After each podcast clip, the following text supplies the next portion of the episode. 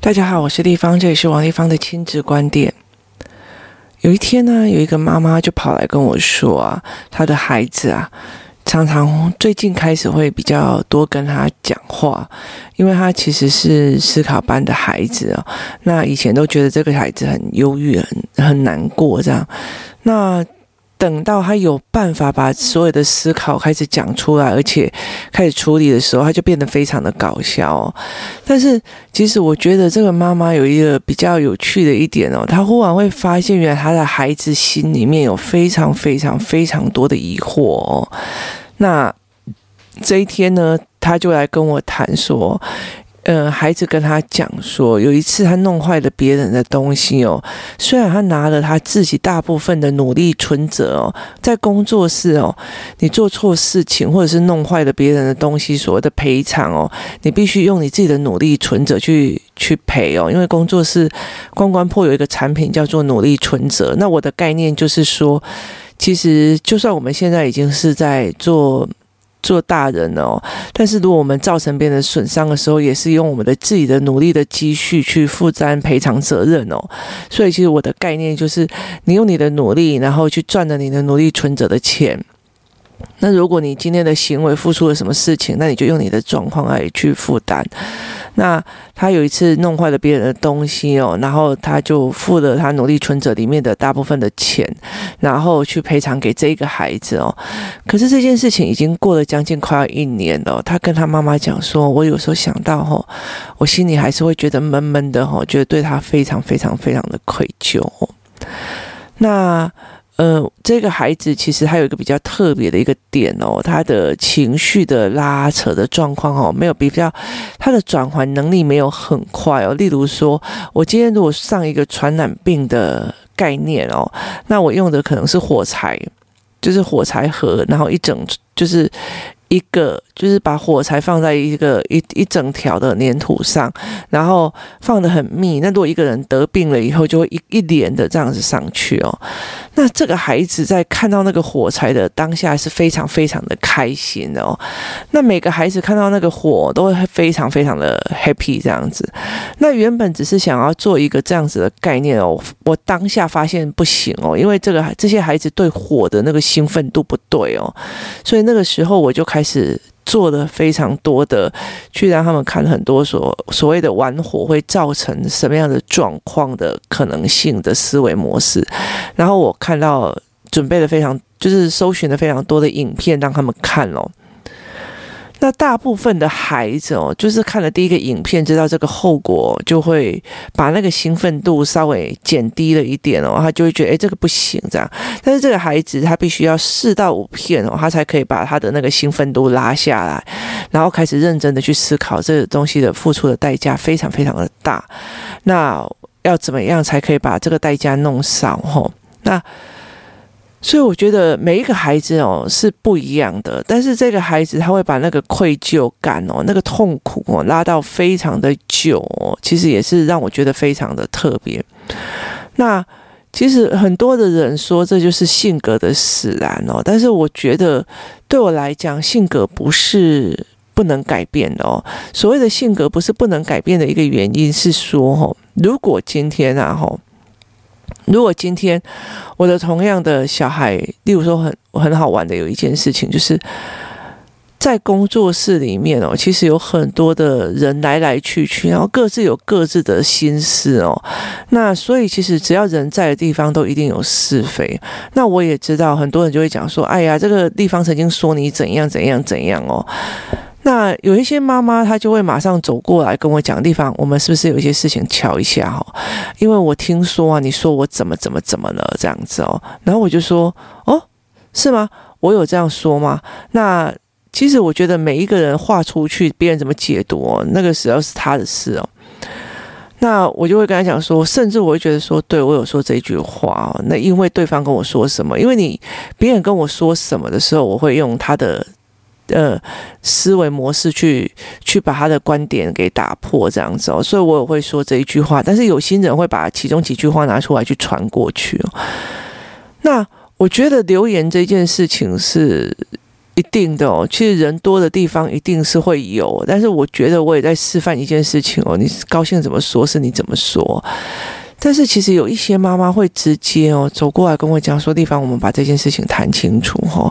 你觉得我的状况在哪里，然后我们的问题点在哪里哦，那你为什么会这样说？可是有些妈妈就会呈现那种受害者的联盟，就是她呈现的一种就是反正丽芳在后面说我坏话这样子哦。那其实对我来讲，你怎么解读这件事情哦？我也没有那么多的时间去管啊。那我觉得你在做你给孩子的一个示范哦，所以每一个人在面对一件事情的角度哦，你可以选择说，好，现在地方说我，那我觉得很受伤，从此以后再也不来了，跟我马上去把这件事情解决，然后把事情说清楚。我觉得那是一种选择哦，它不是一种性格模式哦，因为我的性格就是这样，他怎么可以这样说我？那我觉得那是一种选择。其实我一直也让小孩示范说，这就是其中你的选择性哦。那包括的语言教材，我其实最重视的一个就是新的语言教材里面，你必须要去着重选择这一块，让他有意识是他的选择会决定了非常多的事情哦。那结果后来我就这样子谈的这件事，那这个孩子哦，就一直觉得他很痛苦，他很内疚。那已经过了，其实那时候我记得没错的话，是去年夏天在处理这块事情哦。那今年都已经快要到暑假了，他还在纠结这件事哦。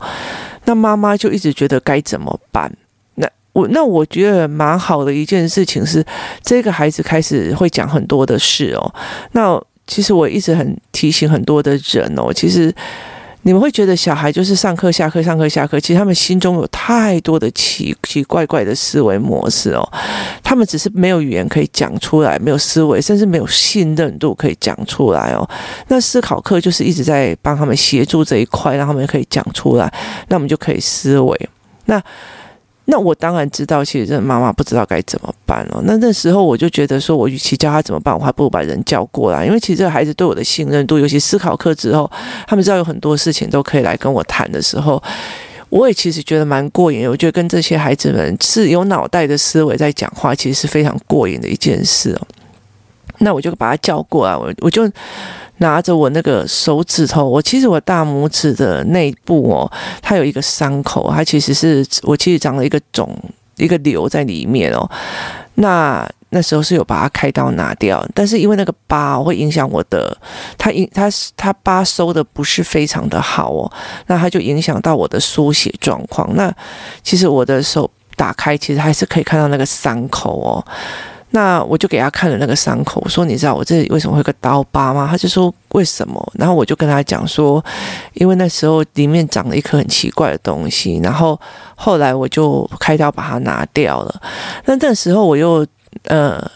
稍微露出了我的肥腰哦，然后让他看到我的腰的右边的左侧其实也有一个伤口哦，那也是一种很不明的肿瘤，就是那种瘤这样子哦。那因为里面其实长了一块很像骨头的一块瘤，那我就之前就是开刀把它拿掉。那我这个人又非常非常的懒哦，所以没有办法去很好的照顾我的伤疤的伤口哦，所以其实后来我的伤疤就变成一个蟹足肿，所以它就肿了一块肉瘤在上面哦。那我也就没有再处理这件事，那我就给他看说，你看这里有一颗瘤哦，我每次想到它，我就觉得好遗憾哦，我当初为什么没有把它就是弄好这样子哦。那因为这个孩子之前也跟我们去过铁三角哦，他一起跟我们去骑脚踏车，然后去做那个坡度的训练这样子哦。那这个孩子到了非常非常后面的时候，也就是我们从10点一起开始练，他们开始练脚踏车，一直练哦，练到差不多快要5点多的时候，他整个从那个斜坡上大摔下来，他是一个砰一声，你知道，所有的爸爸妈妈都吓一跳，然后因为他整个人骑脚踏车是往前扑过去，整个摔伤这样。那其实你就很害怕他骨折或者是怎么样的，那其实他摔得非常的严重，而且他很痛哦。那时候我就在讲说，糟糕了，如果是别人受伤哦，应该情绪不会那么大，但是他受伤的情绪的力道就会更的很大这样子哦。那可是那一天他除了喊痛之外，他就没有任何情绪这样子。那回来的时候我就问他说，我问你一件事哦吼，他就说什么事？我说你呀吼，在摔的时候就是好倒霉，我倒霉，我好倒霉哦，我为什么这个时候我为什么会摔伤？为什么是我吼？还是说天哪，我好 lucky 哦，今天玩了一整天，在最后的时候才摔伤哦？就你是什么样的思维？那他就有点笑开了，你知道吗？那昨天的时候，我在工作室跟他聊的时候，我就跟他讲说，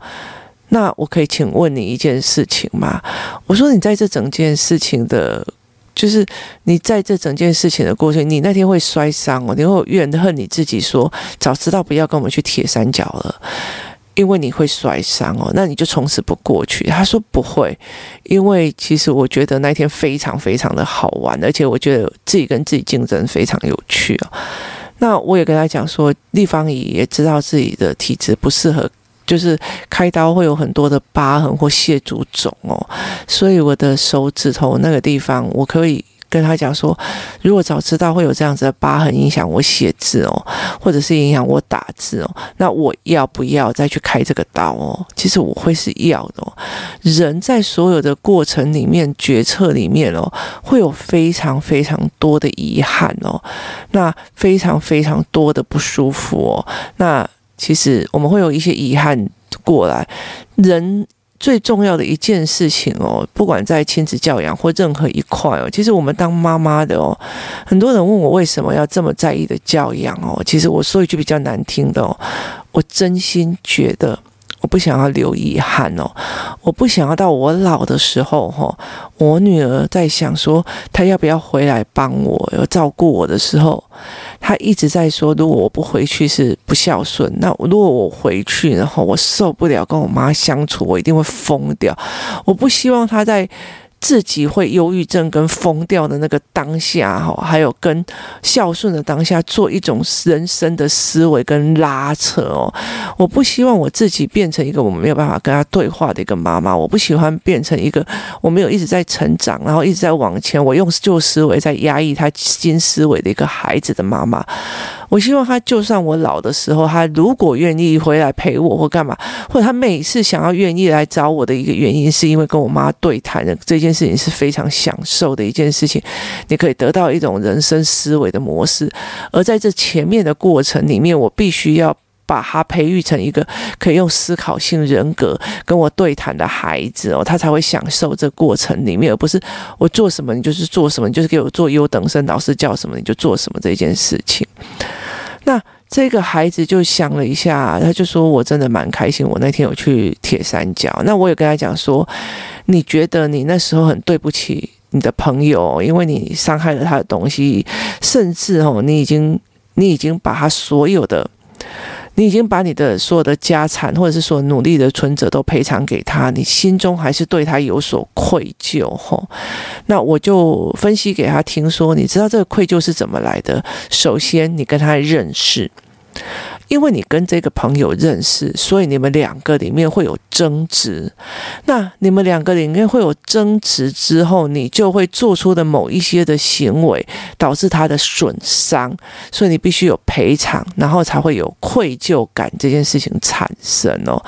那我就问了他一件事情哦，其实如果要避免愧疚感产生这件事情，就是你从此之后不要再去认识任何新的朋友或新的人，甚至你不要再跟他交朋友了，因为你们在交往的过程或者是在朋友跟互动的过程里面哦，其实你们会有一些就是不小心伤害到别人，或不小心有争执或意见不合的地方哦，那你们有可能会产生的你们之间的嫌隙或者是吵架，或者是到最后你们就不欢而散哦。就像有很多的妈妈，她会觉得不欢而散这样子哦，觉得很受伤这样子离开。但是这整件过程里面，你会希望你自己落入这样子的状况吗？你就会怨恨说，我早知道我就不要认识这一个人哦。那你就不会有遗憾，那你就不会有争执了，那你要还是不要哦？那后来我就问他这一点，那后来想他想一想，他就说地方我还是很想要去跟他当朋友，那我想要去认识新的朋友，我就说对。我就跟他讲说，立芳姨人生有很多的遗憾哦，例如说，包括坐在我身旁的那个同学，如果我早点发现的话，他就不会走上绝路哦。我的人生有非常非常多的遗憾哦，重点想起来你还是会觉得闷闷的，这是正常的哦。但是很大的一个重点是在于是那个当下，这所有抉择的当下哦，你是知道你在做什么。今天其实如果我觉得我的父母希望我回去常照他们的生病或者是老年生活，但是我要理解我损失的是什么，我付出的代价是什么。那我在这整个决策里面的过程里面哦，我觉得当然你是不想要留遗憾，但是问题是在于是你抉择的过程你会有什么样的损失。其实每一个损失它都会有遗憾哦，那我觉得也就是每一个抉择都遗憾。例如说我现在我选择我还留在台北，没有回去乡下照顾父母，那我一定会遗憾。但是如果我回去的，我会遗憾，我在这边我也会遗憾。我人在选择当中是在降低你最小的遗憾哦，所以其实我觉得是因为是选择的问题啊，所以我后来就跟那个孩子讲说，那如果是你，你要怎么做？我说是我的话，我觉得我的人生还是继续走下去，我带着遗憾走下去哦。想到的时候，你还是会觉得怪怪的、闷闷的哦，但那是正常的哦。重点是你要往前走下去哦。你对这个人有一点点愧疚，有一点点遗憾哦，但是你还是想要跟他继续相处哦，这是很重要的一件事情哦。那我后来其实就有在跟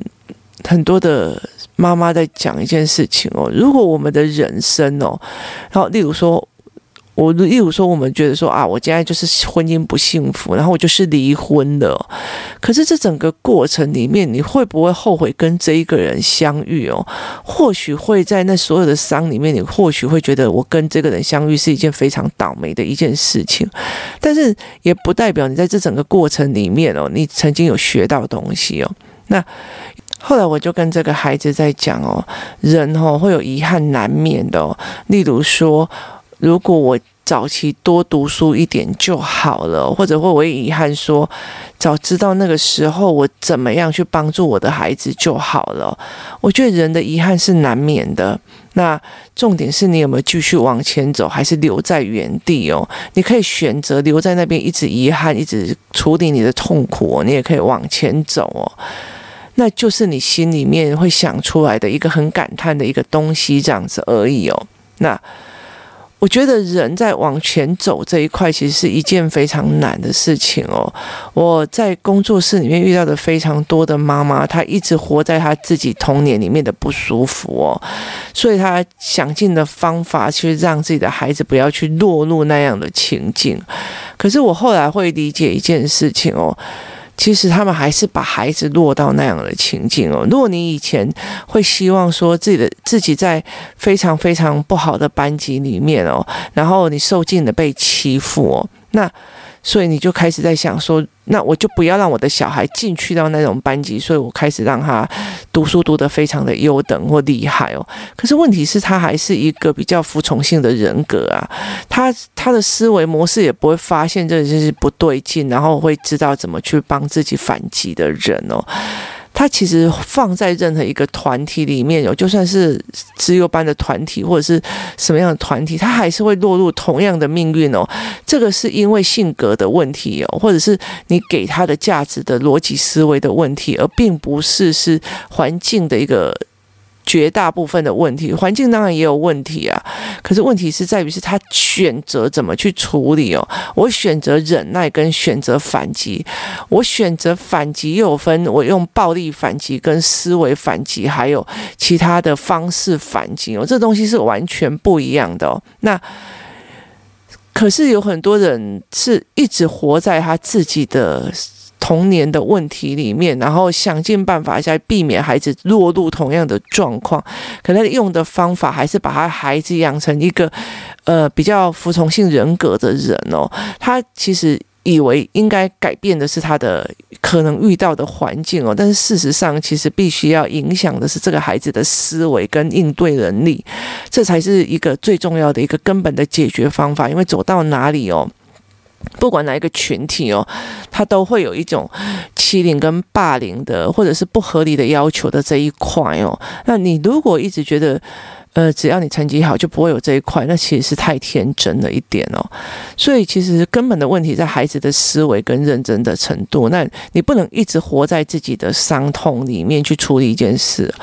所以其实我觉得事情往前走这件事情哦，不代表说我继续人生这样子过下去或干嘛，而是你去真的去透析了自己的状况，然后产生新的解读跟新的认知哦。我怎么去解读我的童年的，或者是我怎么重新去解读我的求学生涯的哦，而不是一直放在一种我是被害者的角度哦。我常常会跟很多人讲说，其实有一段时间我会非常非常非常嫉妒我的女儿哦。为什么我会非常的嫉妒她的原因，是因为我觉得他的眼睛跟我的状况是一模一样哦，可是我没有被救回来哦，我没有被发现这个问题，我甚至在这个整个过程被一直觉得说我就是一个不会读书的烂孩子哦。那其实我没有被救回来的。然后其实像我女儿现在在读书的方法或干嘛，其实是从来没有人教过我的哦，她其实是有被教过的哦。那他还有很多的部分哦，其实他可以跟妈妈这么的亲密哦，然后就是他觉得只要抱到妈妈是人间最幸福的一件事情哦。这一件事情其实我到现在我没有想过，没有享受过这件事情哦。就是那不是一个你要不要抱他的感觉哦。其实我很讨厌母亲节，是你多久没有说你爱妈妈或抱抱妈妈？我觉得讲的好像是所有路边的人我都可以抱得下去是一样的哦。我觉得那个东西是一个感情哦，它是一个感情，它不是一个动作，它不是一个行为哦。那为什么它只是你妈妈你就抱得下去哦？那这件事情也是一个非常非常让人家觉得有趣的思维模式。我觉得有时候在看这些文章或者是在这些文案的时候，你就会觉得天哪，为什么会是这个样子哦？那在工作室里面，我其实还会判断说，这个小孩会不会很放松的去跟妈妈抱抱，或者是跟妈妈抱抱的时候，一抱下去就有那种整个人呼吸到妈妈的味道，就整个放松下来那种，整个肌肉松掉那种感觉哦。那个是非常非常重要的一个判断标准，这也就是为什么亲子课我会开始观察这些细节的原因哦。所以人在人跟人的相处当中，会有很多的遗憾哦，跟很多的愧疚或干嘛。那说穿的，我们就是要过了自己的东西，然后重新解读，然后去做，而不是一直留在我那时候真的好害怕他们都在欺负我，我那时候真的好怕他们都在欺负，而是你怎么用重新现在的自己再去解读你过去的自己哦。这是非常重要的一件事情哦。我在这里讲我的过去，都是以我现在的王丽芳在解读当时的我。记忆的状况我们会开始修正哦，所以其实我怎么去解读这件事情很重要。其实我在带我女儿去比较特别的地方的时候，例如说好，我带我女儿去走那个垃圾山的时候，要走这么远哦，那其他都是黄土路，然后旁边都是很恶心的垃圾味道的时候，她当下怎么解读跟事后怕怎么解读这件事情是不太一样的哦。那其实我们在做任何事情都是以现在的状况再去解读以前的状况，所以你怎么重新解读这件事情，是你有没有过了这件事情，而不是怎么被治疗哦。那过去的伤就是过去的伤哦，那你要怎么去熬过，其实是一件非常重要的事情哦。很多的人哦，其实他在批判父母职跟父职这件事情的时候，我真心觉得他们太好命哦。就是如果你今天就是如果有一个女生她曾经被非礼过，然后也曾经被所谓的性侵害过，你告诉我，他每天晚上只要那个小女生哦，就是国中，他女儿如果是国中哦，穿着比较短的短裤出去哦，他的精神状况会呈现怎样的紧绷跟怎样的画面？那个东西其实是没有经历过的人没有办法去说的哦。所以其实我非常不喜欢很多的状况，是我很快的去定义这样子的状况是不对的，因为你不知道父母经历过什么。如果说啊，这小孩也不过7点回家而已，妈妈就在那边像疯子一样乱吼乱叫，干嘛有的没有的哦。那你知道妈妈经历过什么吗？你不知道吗？那你等到知道说4点该下课，小孩7点才过回家的时候，妈妈的脑海里面翻想过来的东西又是什么？你不知道嘛？那你怎么有办法去评断说？因为对你来讲7点很早啊，对他来讲4点到7点这3个小时是人间炼狱啊，因为他的脑海里面就反复的过了的那个伤哦，那。你怎么去跟孩子谈这些伤？你怎么去跟孩子谈这些遗憾？这些遗憾会不会变成你教养当中里面的一个非常非常非常难过的一个关卡？它也是另外一种思维的模式哦。但是其实就像我跟这个男孩在讲的，人生的愧疚有非常的多。其实像这个男孩的妈妈，其实也过度，她其实也非常非常的愧疚的一件事情，因为她有很害怕这个孩子的忧郁的状况，所以。是因为他的原生家庭带来的，因为家庭有这样子的人的经历，让他很害怕，所以他在孩子小的时候过度的放大去感觉他的情绪哦，搞得孩子从此之后就越来越放大他的情绪，因为他很在意你感觉怎么样，你们会很不舒服，会难过，搞得这个孩子过度的放大他的情绪去处理事情。那现在再慢慢的收回来，就是就事论事，这件事情没什么好伤心的，这就事论事这件事情原来不需要那么的感叹，然后就事论事这件事情过了，放下，就是拿起来放下，拿起来放下这个概念哦，我们慢慢的在。帮这个孩子哦，其实妈妈那时候也是带着伤，然后去处理这个孩子哦，那这个孩子才会有这样的状况。那现在妈妈也一直在觉得说他当初不应该怎么样，可是日子还是要重新过下去。所以后来这个妈妈大量的让这个孩子讲出来，然后不会就来问我，或者是。就是他会觉得说，为什么这个孩子会把这个伤放得这么的久哦，这个遗憾放得这么的久，那也是我必须要去协助孩子做的这一件事情哦。所以后来我就会慢慢的去协助孩子来思维这一块哦，我怎么去带孩子思维。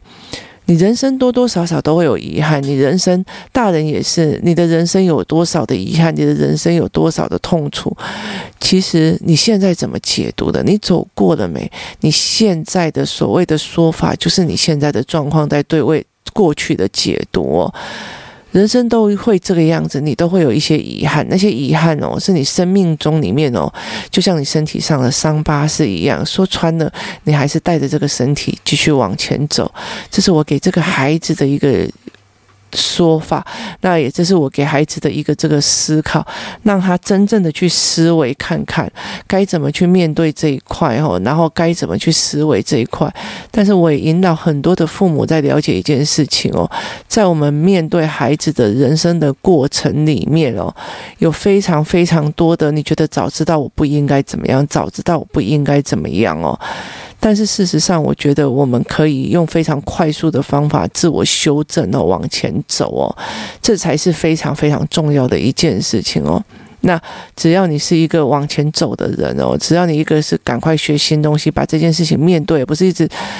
直卡在说我以前怎样哦，所以我的小孩就要怎样哦。那其实你一直卡在那边是没有办法有人把你救出来的哦。你自愿待在洞里面哦，你自己都没有想要爬的意思，还怪上面的人没有救你，这件事情对别人来讲哦，真的是太匪夷所思了哦。那你怎么去看待这一块？那你怎么去看待你自己人生的遗憾？那你的人生的遗憾是不是有用放在小孩的身上？有的人的人生遗憾哦，是希望说我的例如说我的医学的职位，我的意愿可以传给我儿子，所以不管儿子会不会读书或干嘛，我都想尽办法需要孩子一直读书读下去一直做事做下去就是让你来接我的衣钵，这是你的遗憾可是人生该怎么调整你的遗憾思维，你的遗憾这件事情是非常非常的重要的提供大家这样的思考，也让你们大家知道，原来孩子们在他心目中，其实他就只是一个小学3年级的孩子，但是他可以去思维到这样子的问题那其实他给我的警惕在于是说，你真心觉得孩子们他们的脑袋里面就只是今天想玩吗？不是，他们心目中里面有非常非常多的疑惑。那为什么你的孩子没有办法像这样的很大的一个原因，他的语言思考，他的思维语言都没有办法做出来然后他甚至觉得说身边没有一个可以跟他对谈然后思维这一块的人这才是我们必须要去思维的一件事情这里是王丽芳的个人观点，这也是我的亲子关系的个人观点，提供你来参考，也提供你思考看看。非常感谢你的收听，我们明天见。